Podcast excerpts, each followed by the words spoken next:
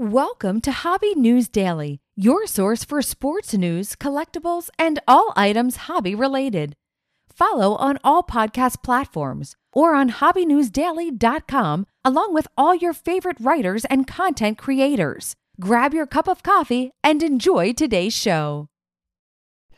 What's up, everybody? It's Adam. Welcome back to the Hobby News Daily Morning Minute. Today is Wednesday, August 23rd, and I mentioned this briefly on yesterday's episode that I was going to talk about it.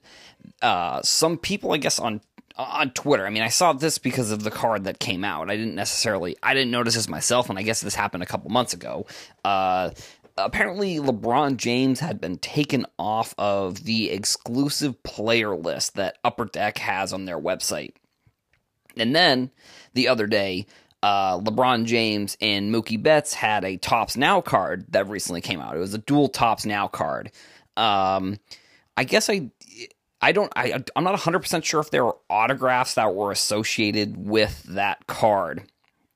But, I mean, if I'm going to be completely honest, I thought that this was something that Topps was going to be trying to do, was going to try and do, because a lot of what, or Fanatics, I guess, not Topps, but like this is what I thought Fanatics was going to do for a couple different reasons. Because one was they signed Bronny James to an exclusive, like probably back in like um probably early, earlier this year. I forget the exact date.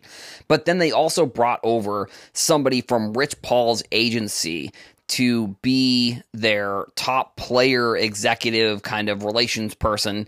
And if you don't know, Rich Paul is LeBron's agency. Rich Paul and I think LeBron James grew up together, and uh, that is also. I mean, it, honestly, it's it's it's LeBron and Rich Paul's agency. Sure, I think probably LeBron can't technically have his name on the company if I had to guess, just because it's a player.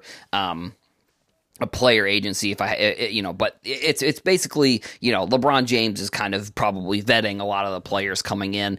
And like i said i think if if you're looking at what fanatics has done over the course of kind of what they've tried to do when it comes to business you know business um within sports cards. Like one of the things was instead of coming in and immediately buying Topps and immediately buying Panini, they came in and they bought the licenses.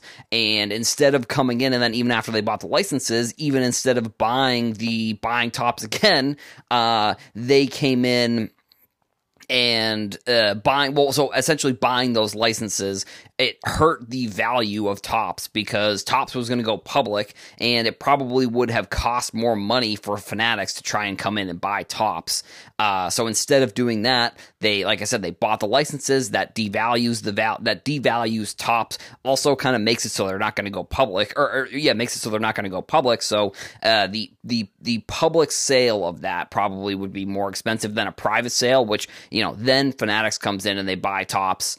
Uh, so that was one of the other moves, and I think this the, the, LeBron James move is probably another one now. Like I said, I don't know uh, if I had to guess, there probably will be some sort of. I guess there would be some sort of announcement. I mean, I think putting LeBron on a card, maybe gauging some of the maybe they're trying to gauge some of the interest in LeBron. Like this also realistically could just be that uh, upper deck for whatever reason they had some sort of exclusive with LeBron and the exclusive maybe expired and LeBron just didn't re-sign the contract. That's why they was taken off. Now I don't think that necessarily means he'll sign an exclusive with Fanatics. If I had to guess, there's probably a decent chance that he does, but at the same time, like if you're LeBron James, like I, I, think this is what you know when I was thinking about the Bronny James news when that first came out, like for LeBron, I think you really have to look at like an exclusive contract there and say like, why would I sign some sort of exclusive contract uh, with Fanatics or with whatever? And I mean, unless honestly, I wouldn't be surprised if the, if the deal had some sort of equity in it. That's probably how I could see LeBron signing some sort of exclusive with Fanatics because for LeBron, like, why would he look? Why would he sign an exclusive for his card uh, for autographs on his cards when like he could come in and probably produce some sort of autographed product. Uh, and, and, his exclusive with Upper Deck is also the reason why you don't see any Panini LeBron autographs. Um, Also, the same reason why, not really the same reason, but like Jordan, for example, isn't part of the Players Association. Uh, so that's why he's not like in any Panini products either. I could see LeBron doing something similar once he retires. I think that there was something, I don't think that's exactly what it was, but I remember seeing, I think it was Mojo Breaks. They were talking about LeBron either not being in the Players Association or there was some sort of thing that essentially once LeBron retires, we wouldn't see any more Panini basketball LeBron cards, which I mean, obviously now we're not going to probably see any more uh, after by the time he retires, Fanatics will have taken over everything. So obviously after he retires, we're not probably not going to see that. Um, now, I'm not going to really talk about any of the updates when it comes to the uh, when it comes to the Panini uh, Fanatics thing because I think, eh, like, I, I just think that there's too much in the air right now because P- Panini did come out with a statement, but like I said, I think that there needs to be more uh, concrete, solid stuff to really talk about to include in an episode like this. Maybe like Thursday or like maybe Friday, depending on how what other news comes out this week. There may be another episode where I talk about that. Uh, but yeah, for this episode, I pretty much just want to talk about uh, some of the LeBron stuff. You know, LeBron now he has a card with Topps. This isn't his first baseball card though. Let me. I know that was one thing that a lot of people were saying that it was his first baseball card. He was included in, I believe it was an upper deck set, uh, wearing a Cleveland Indians uniform back around his rookie year. I believe it was 2004 he was included in a baseball set uh dirt like kind of around his rookie year so you know granted if you're if you're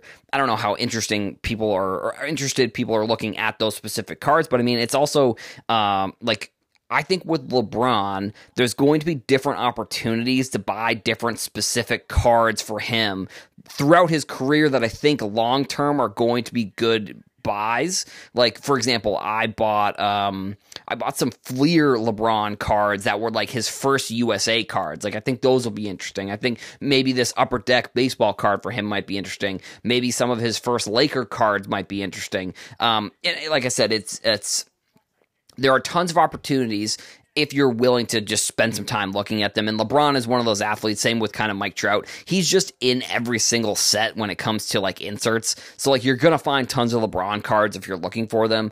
Uh, but down the road, looking at some of the specific stuff that I think makes the cards unique versus just like a regular base card for him, I think those are the cards that, uh, you know, they could have value in the future. I think that they'll be cool cards to own in the future. Maybe the value isn't necessarily, um, eh, it's not going to skyrocket market whatsoever, but it'll still be like, you know, I think you, you'll have a better shot at selling it in the future than like if you're just buying some like random base card for LeBron. Um, and granted, I, I guess I don't even really know because at the, at some point, I guess LeBron's not going to really have that many cards. I mean, unless you know maybe something happens with Fanatics. But either way, I think it's going to be interesting to see what happens with LeBron's cards in the future and you know, we'll see what happens with this print run. I'm not 100% sure if it's fully out yet. I think it's after two days, which the card came out the other day. I just, you know, I was talking about the Panini Fanatics news that kind of uh, took a little bit of a precedent over this topic, if I'm going to be completely honest. Uh, but like I said, that's all we've got for today's episode. I want to thank you all for listening. Make sure to go check us out on socials at Hobby News Daily on Twitter and Instagram.